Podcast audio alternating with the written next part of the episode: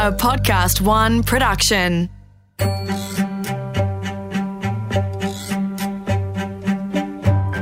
Hey guys, you're listening to Crappy to Happy. I'm Cass Dunn. I'm a clinical and coaching psychologist, mindfulness meditation teacher, and author of the Crappy to Happy books. In this series, we look at all the factors that might be making you feel crappy and the tools and the techniques that will help you overcome them. In each episode, I introduce you to interesting, inspiring, intelligent people who are experts in their field, and my hope is that they will help you go from crappy to happy. Today I'm talking to Dr. Libby Weaver, who is an internationally acclaimed nutritional biochemist, an author, and speaker. Libby has written 12 books and has made it her life's work to empower women, especially, to take charge of their health and their happiness. Libby was warm, engaging, she's a wealth of information, and we talked about the real reasons you gain weight as you age, how weight loss is as much about psychology as it is about nutrition, and why you need to stop counting calories once and for all. I hope that you learn as much as I did from this inspiring conversation with Dr. Libby. Dr. Libby Weaver, you have developed, I'm aware, your own unique three pillared approach to achieving optimal health. I would love it if you would just start by explaining for our listeners what those three pillars are. With absolute pleasure. They are the three pillars of the biochemical, the nutritional, and the emotional. So I look at absolutely everything, all health conditions, what people are experiencing through those three lenses. So the biochemical is where I look at the inner workings of the body. So, for example, what signals to the adrenal glands to release stress hormones like adrenaline and cortisol? What then regulates those hormones? What allows us to get rid of them? What are the consequences? So that's the biochemistry, the inner workings of what I do. The mm-hmm. nutritional component is where we look at the foods and the nutrients that are essential for the optimum functioning of all of the biochemical pathways inside of us. And then I'd probably become people's least favourite human when I talk about the foods, but especially the drinks that can take away from the optimum functioning Oh, yes. of some of those body systems. And then the third pillar is the emotional one, which is where I get people to ask the question, why do I do what I do, even though I have the knowledge that I have? I'm really, obviously, as a psychologist, I'm really interested in that. Um, and I want to come back to the biochemistry as well. So many questions. But so when we talk about emotional eating, like the emotional things that drive people to, to eat things that they know are bad for them, that they know ultimately don't serve them, as a psychologist, I can address that as, you know, in terms of the emotional drivers and triggers and things. As a nutritionist, how do you help people with that? So uh, it's hilarious almost to me because at uni we were taught that to change someone's food behaviours you really just needed to sit with them uh, and and guide them on how to eat and that people would then go away and do that once they had that good education and of course once you're out and working with people which I've done for 20 years now you learn very quickly that that's not the case and they might do If what only it were that easy. Exactly. Um, so, for, you know, some people will do it for three days, three weeks, maybe three months, and then revert back to what they've always done. So, as a nutritionist, I had to come up with ways to uh, help these really intelligent people who were wanting to make significant dietary and lifestyle choices. Had to come up with ways to explain to them what was driving their behaviour. So, the simplest way I came to do that was to help them understand that, let's say they'd come to me for weight loss, Yep. they'd say, Libby, I will do anything to lose weight. I'm sick of myself. I'm so uncomfortable. Just tell me what to do and I'll do it. Humans will do more to avoid pain than they're ever going to do to have pleasure. Yes. And so I think they the weight loss in this situation is their pleasure, but the way that they live is by um, avoiding emotional pain. It's just that we're not usually taught at school how to identify uh, how we feel in each moment. And, and in my experience, it's our beliefs that drive our behaviour, and they're slippery. We're usually very good at knowing what we believe about things external to us, about that person or that situation or that political party, but we're not so good at identifying what we believe about ourselves and who we have to be to be loved, for example. So I dig into all of that in my work as well. music to my ears music to, because that is i mean we have had an, a previous episode all about emotional eating and we've also had an episode about self-sabotage and those unconscious uh, blocks that come up and get in people's way so to me that's fantastic that as a nutritionist you include all of that because that's that's essential, isn't it? It is. It doesn't ch- long. The only long long term lasting change I've ever witnessed occurred has come from doing that deeper work. Yeah. And it's it's where because you've got to get humans back in touch with the fact that they are worth taking care of, that they are worth loving, and until that work is done and they truly know it in their own hearts, it's you fight an uphill battle. So when we talk about biochemistry, is that referring to, for example, my DNA and the like the genes in my body, or is that how I ha- the environmental factors that have impacted how my body works? Can you talk to me about that? Because I'd love to. Yeah, it's one of I did a PhD in biochemistry after I did my first nutrition and dietetics degree. So it's biochemistry is is deep at the heart of my work. It's where one su- a biochemical pathway happens when one substance is being converted into something else. So substance A becomes substance B through a reaction, and then substance B will get converted into substance C, C becomes D, and on and on the cascade of changes continue to go. So, for example, cholesterol is the first step in the synthesis of all of our steroid hormones estrogen, progesterone, and testosterone. So I'll use that as the example. Mm-hmm. Cholesterol gets converted through a biochemical reaction into pregnenolone, and then pregnenolone becomes progesterone, and progesterone plays a role in fertility, but it's also a very powerful anti anxiety agent. It's an antidepressant and a diuretic, so it has a lot of biological effects on us. And then in that biochemical pathway, there's a fork in the road where progesterone either gets converted into estrogen estrogen, testosterone, or cortisol, one of our stress hormones. And that all occurs in both men and women. Obviously, the testosterone pathway is upregulated in men, the estrogen pathway is typically upregulated in women, particularly across the menstruation years. But that to, to, to understand the biochemistry of that, for one substance to turn into something else, so for cholesterol to become pregnenolone, nutrients are needed. So for that conversion, you actually need zinc and the essential fatty acids. Now, if you're deficient in either or both of those substances, you will accumulate cholesterol and then you will become too low in all of those beautiful hormones that help contribute to our energy and vitality. So, nutrition plays an essential role in every biochemical reaction inside of us. That is stuff that most of us just don't, it's not even on our radar. Mm. I'm just thinking now about the issues that, you know, our listeners talk about, such as, you know, hormonal cravings that they have, uh, weight gain. We can modify all of this with how we eat. Yes? Ha- Simply? put? Put, very simply put, 100%. So, because we can't fight our biological requirement for nutrients. So, if when we become nutritionally deficient in, uh, for, well, in this case, say zinc, and that's very common these days because zinc used to be in our soil, so it was widely spread throughout our fruits and veggies, breads and cereals, whereas now our soil is deficient pretty much uh, of from zinc, and it's only really found in oysters, red meat, and then there's a little bit in eggs and a little bit in seeds, sunflower seeds and pumpkin seeds. So it's very easy for people these days to become deficient in zinc. And we don't ever then pause to think about how our food choices or poor soil quality is then impacting the interior workings of our body. In this one little example, interfering with our body's ability to convert cholesterol into substances that are linked to us feeling energized and vital and alive and waking up with energy, let alone helping to prevent anxious feelings, low mood, stopping to prevent fluid retention. Because if you think of the flip side of all of that, when we are retaining fluid and we feel puffy and swollen, have a lot of anxious feelings and our mood's really low, the ripple effect of that is major. Mm. When when we feel so uncomfortable in our in our physical body and inside our own minds, and that that's very confusing for us because we don't understand why you think it's going to impact what we make ourselves for dinner. It will mm. impact whether we get off the couch and go for a walk or not, our self talk, and the way we speak to everyone we love in the world. So th- that's that's just to put it really simply. Nutrition for me, it's my training, so I'm biased, but for me, it's, it's the everything. absolute foundation of everything because I call the body the earth suit. The earth suit has biological requirements, and we just we have to meet them. And I'm very concerned that too many people these days don't meet those. And a good question to consider is: Are we living too short and dying too long?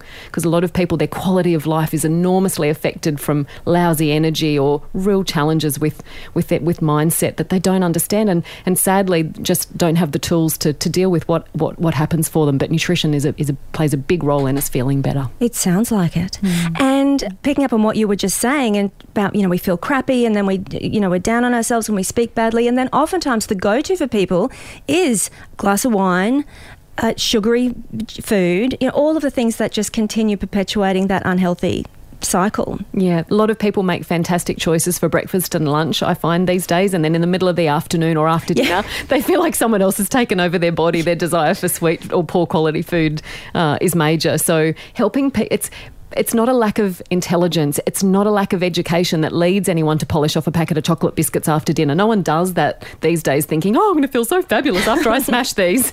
they, they don't necessarily understand that there can be biochemical factors that are leading, that are internally setting them up to want that that that food, that poorer quality food, and of course, what we touched on earlier. Of course, it can be uh, emotional reasons that yes. lead them there it sounds to me that the the take home message here is that there cannot be a one size fits all approach for to food and nutrition no, and health and well being. No. So, what do you recommend? Do people come and see a nutritionist? Do they have their uh, blood tests done to see where they might be deficient? Where do people start? I, I see the bo- the body doesn't have a voice but it will give you symptoms to let you know whether it's happy or not with your choices. So when it's giving you grief, suffering, frustration, sadness, it's trying to be your best friend. I think so many women in particular feel like their body betrays them. Yeah. And a, a, really key thing to understand is that the body is just responding to the information you give it. So I'll come back to the testing uh, and where to start sure. point in a moment. But if we pause to think that science suggests that humans have been on the planet for about 150,000 years, it's probably longer, but that's what we currently understand. And for virtually all of that enormous amount of time, the only reason we made stress hormones like adrenaline was to because our life was literally in danger. Whereas in modern times, it's predominantly psychological stress or yes. caffeine that leads us to make adrenaline.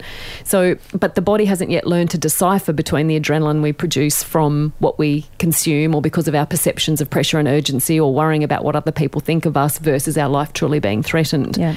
So when we when we pull it all back to that and see that when we're constantly producing all of those stress hormones, we get stuck in a place that I call sympathetic nervous system dominance, where blood pressure starts to get messed up, digestion is enormously compromised. Now, one in five women in Australia and New Zealand have uh, irritable bowel syndrome, and food is playing a role in that, wow. but so is this, this stress response without question. And then it also changes the fuel that your body perceives as safe and appropriate for you to use.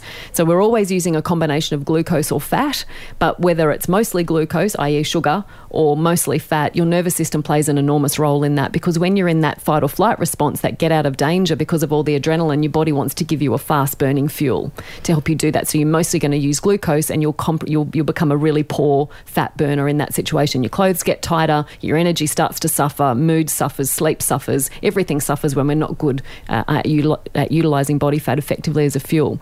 So when you say where to start, for so many people these days, that's where they need to start because they're constantly communicating to their body because they're making this constant, relentless amount of stress hormones. We've got to look at what that really is because you can go and absolutely, I'm all for testing iron levels, testing, you can measure cortisol, for example, first thing in the morning in your blood. You can measure it also in saliva. There's a lot of, there's so many parameters we can measure. But if I was going to help people break it down to be as simple as possible, because it can get really complex complex and feel, I can tell. and feel really overwhelming. In my experience, the first thing to do is to identify what stress truly is for an individual and start there because that too is different. Because when we're stressed, it compromises nutrient absorption, it compromises the choices that we make. People eat more poorly when, when they're stressed, uh, right when you need to be eating better mm-hmm. to, to give yourself more antioxidants to prevent the, the damage that can happen through oxidative stress, which, which is what occurs when we make too many stress hormones. So, in my experience, that's always where we want to start. Is for you as an individual, te- I'll say to someone, explain your perceptions of pressure and urgency to me. Where does that come from? Explain to me how what is what are the words or the traits, the personality traits that are so important for you to be seen as. So, think of the people you love in the world, your family, your friends, your colleagues. What are the traits where it's so critical that you're seen in that way? Because I think so much of our stress comes from when we perceive that there's a risk that we may not be seen in, in this way. So, yes, what will people think? What will people think? Mm. It's one of the biggest questions, isn't it? Yeah, yeah, yeah. Oh, this is like, you sound like, so you start with the psychology, really nothing changes till you go there. Yeah. So I, I, go into the food, I have to, because it's very difficult for, I think, our body to produce substances inside of us that actually allow us to experience calm, uh, to feel like we're coping. So there's there are literally biochemical substances that the body makes that allows us to experience those things. And if you're nutritionally deficient, you're not going to make those things in good enough numbers for you to get the the, the lovely feelings of them, the uplift from them.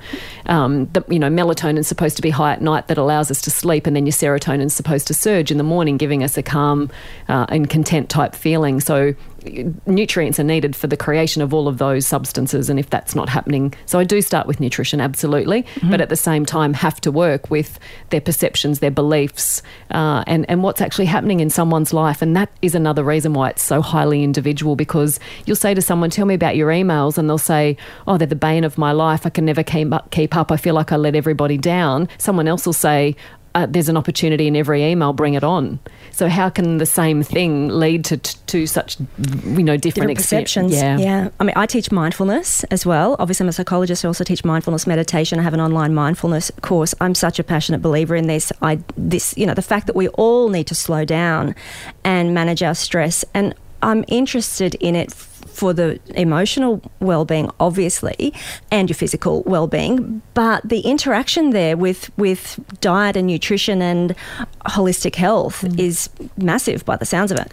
it it is Cass and a huge part of why I went into it was when my training was that the only thing that made a difference to someone's body shape and size was the calorie equation, and still too many yes. people falsely believe that. That's so, on my list of questions. calories. Why are we still counting oh, calories? Oh, it's crazy. It, it, the, if we track it back and look at the history of it, the calorie equation, the idea that there was an, a certain amount of, of caloric intake required to, to sustain human life, that was extraordinary groundbreaking science when it was published in 1918. I'm so glad you laughed. because now, because you think World War One was just ending, a lot of people didn't have enough food, so it was truly uh, insightful to now know that there was a base level of intake required to maintain human life, our heart beating, our brain thinking, our lungs breathing, all of the interior processes needed to sustain life. Calories, i.e., energy, was needed for that, and it's been manipulated into a weight loss mechanism. It was never designed to be that but it got wow. it got used like that. So there's a whole whole I guess generation of people out there who falsely believe that that's the only thing that impacts body shape and size, and uh, and, and that was it was what I was taught. And you get out Same. and you work with people and you see they're doing it perfectly and their clothes are still getting tighter. So if it truly held true, it would hold tr- if it was the only thing, it would hold true for everyone. And it doesn't hold true for everyone. So that was actually in very early on in my working life, that was what actually led me to go back to my geeky biochemistry textbooks with the question in my mind, what leads the human body to get the message that it needs to burn fat and what leads the human body to get the message that it needs to store fat. And I've put those answers into one, my, my, books. I've written 12 books and some of my online courses mm. because stress hormones for example we started to we touched on those they're going to they're, they're all about survival you can have the most perfect calorie equation but if your body thinks your life's in danger one of the stress hormones you'll make is cortisol cortisol historically for the 150,000 years we've been on the planet was made uh, during chronic stress, floods, famines, wars. Food is scarce. So the body still thinks that that's what's occurring when you've got elevated cortisol from your chronic stress, which might be worrying about your relationships or your bank balance or your health or the health concerns of a loved one. It's all the same to the body. So, to slow your metabolism down, which is what cortisol does, it does that because it's got your best interests at heart. And that's what I mean that the body responds to the information you give it. So, when, when you're making all of that cortisol, it's because your body thinks that there's long term stress. That means there's no food left in the world. And if it slows your metabolism, you're a lot more likely to still be here if you've got some more flesh on your bones yeah. than if you're a stick monster. So it leads to a really clear fat deposition pattern. We get fat around the middle, bingo wings on the back of our arms, and we grow a back veranda. So it's it's not, and people get really frustrated, and, and rightly so, because they think they're still making great choices for many of us, we grew up with that calorie counting uh, message and calories in, calories out. I see it still everywhere. And I think it worked for us. You know, when I was in my 20s, I could go on a low calorie, I could drop calories for a week and drop a dress size. And that was everywhere in the magazines as well, drop a dress size in a week. And I think that's the problem is that it did work for us. And then later, when you start to put on some weight, you get a bit older and you've had kids or whatever, then we go, that's our go to.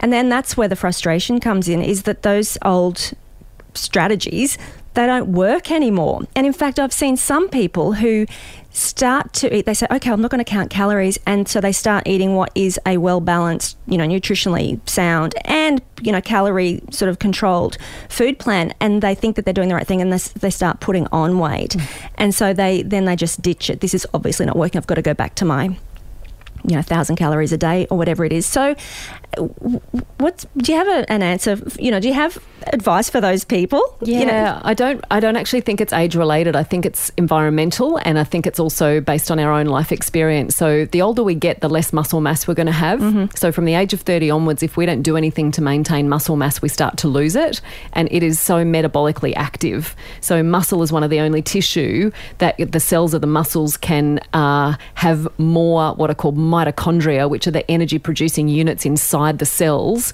that drive metabolic rate. So the the less muscle mass we have, the fewer mitochondria we have, the less our energy, the lower our metabolism, and that's going to happen from the age of 30 onwards unless we do something to maintain or preferably build that muscle mass. The other thing that massively changes is our our liver starts to accumulate fat because of lousy choices. So not that long ago, the only time we ever saw the accumulation of fat in the liver was in chronic alcoholics. There's a disease called chronic alcoholic fatty liver disease, but there's a relatively new disease now called non alcoholic fatty liver disease that's being seen in people as young as teenagers who've never had any alcohol, and it's just from the amount of processed food and drink wow. that they've consumed. And once you're, if you can imagine that your liver is this highly active organ designed to do play so many roles inside you nutrient dissemination as well as detoxification which is just a change process. It's a transformation process. The liver takes things that if they were going to accumulate inside you they'd be harmful to you. The liver changes them into something less harmful so you can incorporate that into your urine and your fecal matter and get rid of it the liver plays a massive role in that inside of us. So if you have cells inside your liver that were once able to do that critical detoxification work and now a globule of fat has taken over where once there was an active liver cell, your ability to get rid of problematic substances out of your body starts to be compromised. And those things, those problematic substances can't stay in your blood because your blood's going to travel through your heart, your lungs, or your vital organs and that's going to damage them. So the and the body knows that. So it shoves it inside your body fat and moves it to your bottom and your hips and your thighs away from all your vital organs to keep it safe in inverted commas. So that actually makes perfect sense. And you know what I see happening too amongst my friends, amongst the people that you know we work with on online in health and fitness communities, is that they are obsessed about counting calories. And even if they have cottoned on that calories aren't where it's at, then they become obsessed with counting macros and they're entering everything into an app. Am I getting the right you know protein, carb, fat? Ratio. What what you, what's your thoughts about that? It's a bit obsessive to me.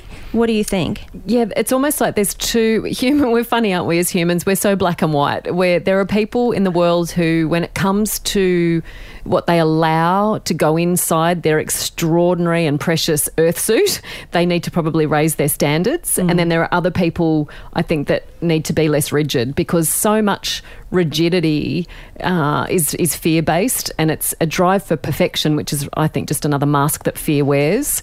So I think we need to. It, I'm always quite careful in my response to, I guess, to um, when people talk about extreme sorts of things, because without question there are people that really need to look after themselves far better and recognise how precious they are to take care and take care of themselves. But the people who are really rigid and frightened of food, uh, it, it, that's not healthy either. No. So, so to bring it back to to a middle ground, I think it's incredibly important when we, if we're struggling to make sense of food or or we feel like the need to count everything, a much better question to ask is, will this nourish me? So when you've got a whole so so uh, track it back even a little step further. For me, there's no such thing as junk food. There's just junk and there's food. But at the moment in the Western world, we call food whole real food. But it's what we've evolved eating, and up until the very very very very recent past, it was the food was the only thing available to us. But now there's a huge amount of junk out there, and if we get the junk out of our world instead of our taste buds running our lives, your body, your chemistry starts to run your life. And I don't want to call it intuitive eating because it makes it sound too hippie lala, although I don't mind a bit of that. But it's I, I, I feel that that sort of makes some people check out. What I want is for it's like there's a voice inside each of us that has our back. There's a voice inside of us that knows when it's time to go to bed, knows when we need to eat more vegetables, knows when it's time for afternoon tea. But we often don't listen to that voice and we forever hand over responsibility for our health and wellness to external voices. Now, I'm not saying that that's not valid because sometimes we do need to educate ourselves and understand things in a different way, get a different perspective, speak to someone who's an expert in an area. Absolutely. But for so many people, when they're counting everything, their body knows way better. I can't tell you the number of people I've met who's, who'll say, I'm allowed to have a quarter of an avocado because that fits in with what I macro nutritionally, what I'm allowed to have each day. Well, what if one morning you want half an avocado or heaven forbid a whole one? and but then if you but if you let yourself run with that, there'll be days when you don't want an avocado. You look at the avocado and go, "Oh, I don't even want to eat that today." So if when when we get the rubbish out and particularly things that contain a lot of refined sugar your body starts to run the ship and on the um, and when you allow that to occur your macronutrient intake falls into place when your body not your taste buds when your body is running your show you will choose the right amount of fat, protein, and carbohydrate for you. But again, let's go further. Those those macronutrients give us energy, which we measure as calories, or the modern version is kilojoules. I still use calories because that's when I was educated.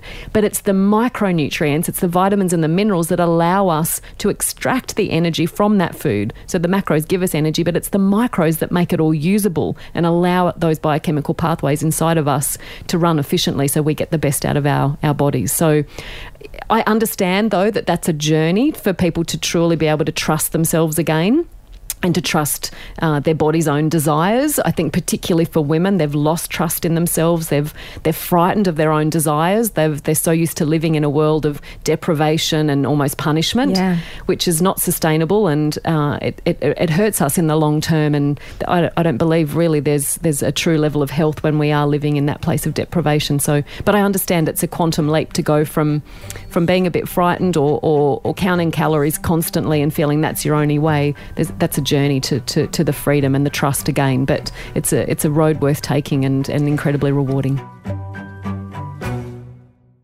So, in my experience, mindfulness is a fantastic way for people to start to tune into what's happening in their body, eh, you know, in their emotions, their physical body. And I think that can be a great way to start reconnecting with what it is that they really need.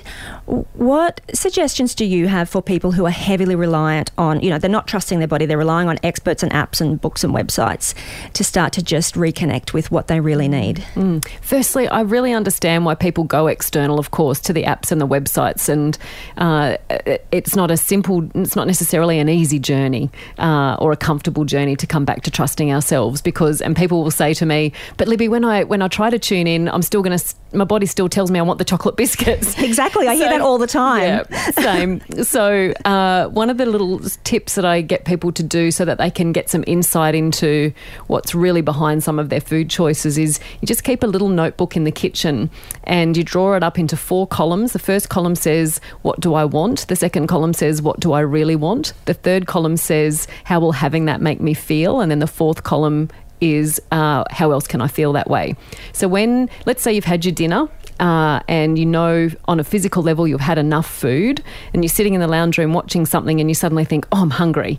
But you know you actually physically can't be hungry, but you feel hungry. And so you're thinking, I want something. I don't know what it is that I want, but I want something. So you go to the fridge and you go looking for it and you try something sweet and that doesn't work and you have something savory and that still doesn't work. So, and, and when you feel that, and then you'll go to bed feeling really uncomfortable and berating yourself and judging yourself and telling yourself you're hopeless and pathetic and got no willpower.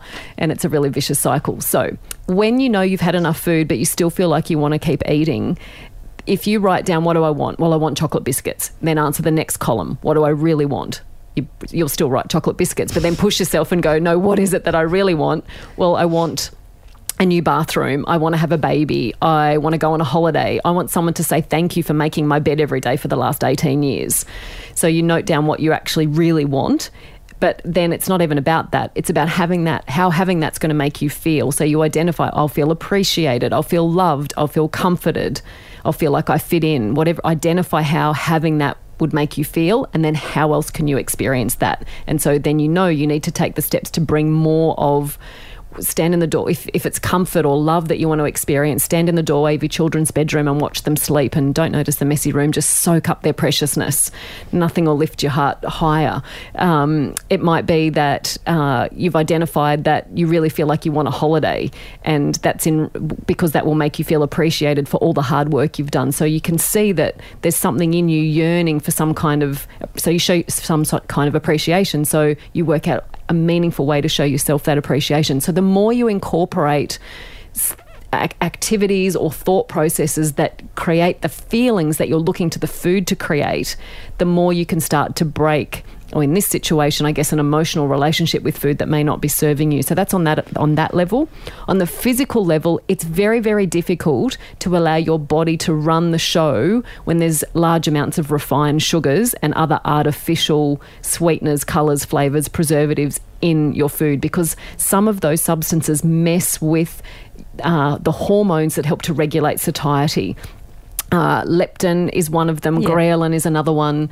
Uh, they get they can get really messed up and disturbed when there's a lot of fake food ingredients and also even too much refined sugar in what we're eating.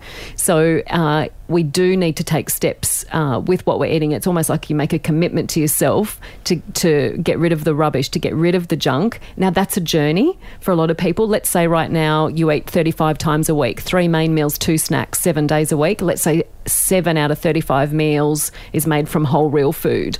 If you just include one more real food meal or drink or snack per week, which I don't think is overwhelming for an individual or a family, so just one more per week, within two months you'll be at 15 out of 35 being made from from whole real food and you'll have doubled the amount of nutrients going in, and you'll have also gotten rid of uh, a whole host of potentially problematic substances that had been going in. So it's not doesn't have to be black or white. You don't have to clean out your pantry. It's just taking steps consistently, I love that word, consistently in a new direction to take even better care of yourself. I love that. So going back to the what do I really want, that is it's pretty much exactly what, what I try to explain to people as well. Slightly different process, but same thing. What is it that you and we often say, am I we say to people, ask yourself, am I hungry or am I hurting? But I think your way is even better. Like your way, like what do I really, really want is an even better question. Mm. Uh, and these small steps, like this is what we say about this whole show is this is not a life overhaul. This is small steps that you can take to to make better, you know, crappy to happy, yeah. to make things better and healthier and happier. And just one meal a week, that's very manageable. Mm. And it's game changing, truly. It blows your mind when you start to experience. If you think health is made up of, let's say, 100 tiny little choices that we make each day is it wine or water? Will I have a piece of fruit or five biscuits? Will I take the, uh, the elevator or take the stairs? Uh, so, just tiny little decisions that we make each day. Let's say right now, 80 of them are in the direction of taking away from your health and energy, and only 20 are deposits into your health and energy bank account. If you just get back to 50 50, you're going to feel better. And once you have better energy and a clearer mind, you'll be at 60 40 in favor of taking care of yourself before you know it. Mm. So it's it's not an or we, we go so I feel like it's it's really challenging for people when they think that they're either on the wagon or off the wagon. I hear that phrase all the time. I was going so well and then I fell off the yeah, wagon. All or nothing. There is no wagon. There's only our life. It's the belief in the wagon that's the problem. if if you catch up with your favorite girlfriend on a Friday night and she's had her heart broken and she pulls out lots of foods and drinks that aren't highly nourishing, the last thing you need to do is sit there and think, "Oh, this is not going to nourish me," or or create this idea in your head that you've got to absolutely annihilate yourself in the gym the next day because that's not healthy either. Mm it's you're you're not there for nourishment. You're there to nourish each other's souls and to help her get through a rough time that she's going through and listen to her and make her laugh, for example. But because it, it is what we do every day that impacts on our health. It's not what we do occasionally, and it's the guilt that we feel when we make a poor quality choice that's way worse for us than any biscuits ever going to be. Because it's the guilt that makes you go back and do it again the next day. If we can just put full stops at the end of our sentences, so many people put commas. Oh, I ate too many biscuits, comma, and then they judge themselves. Therefore, I am blah blah blah. That's the ju- the judgment is what makes you go back and do it again. If you just went, I ate too many chocolate biscuits, put a full stop. If you want to understand it, it's I think it's good. You can ask, bring curiosity to the situation instead of judgment, and think, okay, I wonder what it was that led me there. Was my blood sugar low? I was genuinely really hungry. It was time for afternoon tea. That's why I ate the biscuits. So if that's your answer, you can see that maybe on a Sunday you need to dedicate half an hour to to pre-preparing some highly nourishing sweet food snacks so you've got things there so you don't go for the biscuits so maybe it's physical or maybe when you ask that question uh, I wonder what led me to eat the biscuits. You can see you just come out of a meeting and you put on a brave face in the meeting, but actually your feelings were hurt. So it was, as you pointed out before, it was the hurt that led you to go and eat the biscuits. So then you bring bring the bring an awareness to a lousy choice rather than judgment, and yeah. you can learn from it and, and start to change it with that insight. And a big thing that I teach is self compassion, and that you know how do you treat yourself when you're struggling? And I always say to people, if your go to when you're feeling badly is chocolate biscuits, then how do you think beating yourself up for the chocolate biscuits is going to what you know what choice you're going to make then because you're only making yourself feel bad and the go-to when you feel bad is chocolate biscuits and around and around exactly. you go. And it's heartbreaking, isn't it? Because you look back on your life and go, wow, three years of lousy eating and not taking care of myself occurred because I ate too many chocolate biscuits one afternoon. so, Libby, the take home message is that the number on the scales is so not the defining factor or the benchmark that we should be aiming for because there are many unhealthy things that we can do if we, all we're focused on is dropping numbers on scales and they are not supporting our health and well-being. 100%. Energy is the true currency of health. What's life like for you when you wake up in the morning? Do you press snooze 50 times thinking, how can it be morning already? Or do you bound out of bed with energy? What's life like in the middle of the afternoon? Do you feel like you need a pile of sugar to help get you get you through? So reflect on energy. And I think so many people will tell you that you've got to lose weight to be healthy. I'll tell you the opposite. You've actually got to be healthy healthy to lose weight. Yeah. Otherwise, your, your body will never let go of it and you'll never be able to keep it off because you'll, you, will you will simply regain it. When we focus on our health, it's all about what we can have. It's about recognizing our worth and taking care of that for ourselves, but also because of the ripple effect that our great health and energy has on everyone we come into contact with. Dr. Libby Weaver, this has been such a joy, such a fascinating conversation. Thank you so much for your time and all of your valuable, valuable information. I know that this will be, uh, you know, hugely beneficial for all of our listeners. I appreciate it so much. Oh, it's an honour, Cass. Thank you so much for having me. After spending just an hour with Dr. Libby, I was inspired to want to take better care of my health. This woman exudes positive energy, health, and vitality. And you can find all of her programs, books, and her tour schedule on her website, drlibby.com. And if you want to dive deeper into some of the science behind why diets don't work, or hear some of my advice about how to overcome emotional eating, be sure to check out some of the earlier episodes that we did covering those topics. We love hearing from you, so if you love this show, please give it a rating and a review on iTunes or wherever you get your podcasts, or get in touch with me personally, hello at cassdunn.com. Also, if you're interested in the Crappy to Happy book, which I've just released, it's available for order and the link is in the show notes, or you can come to my website, cassdunn.com. On the next episode, I'm talking to Jackie Manning, who is a psychologist and also an EFT practitioner, also known as tapping. Crappy to Happy is recorded in the Podcast One studios. Produced by Dave Zwolensky. Audio production by Darcy Thompson.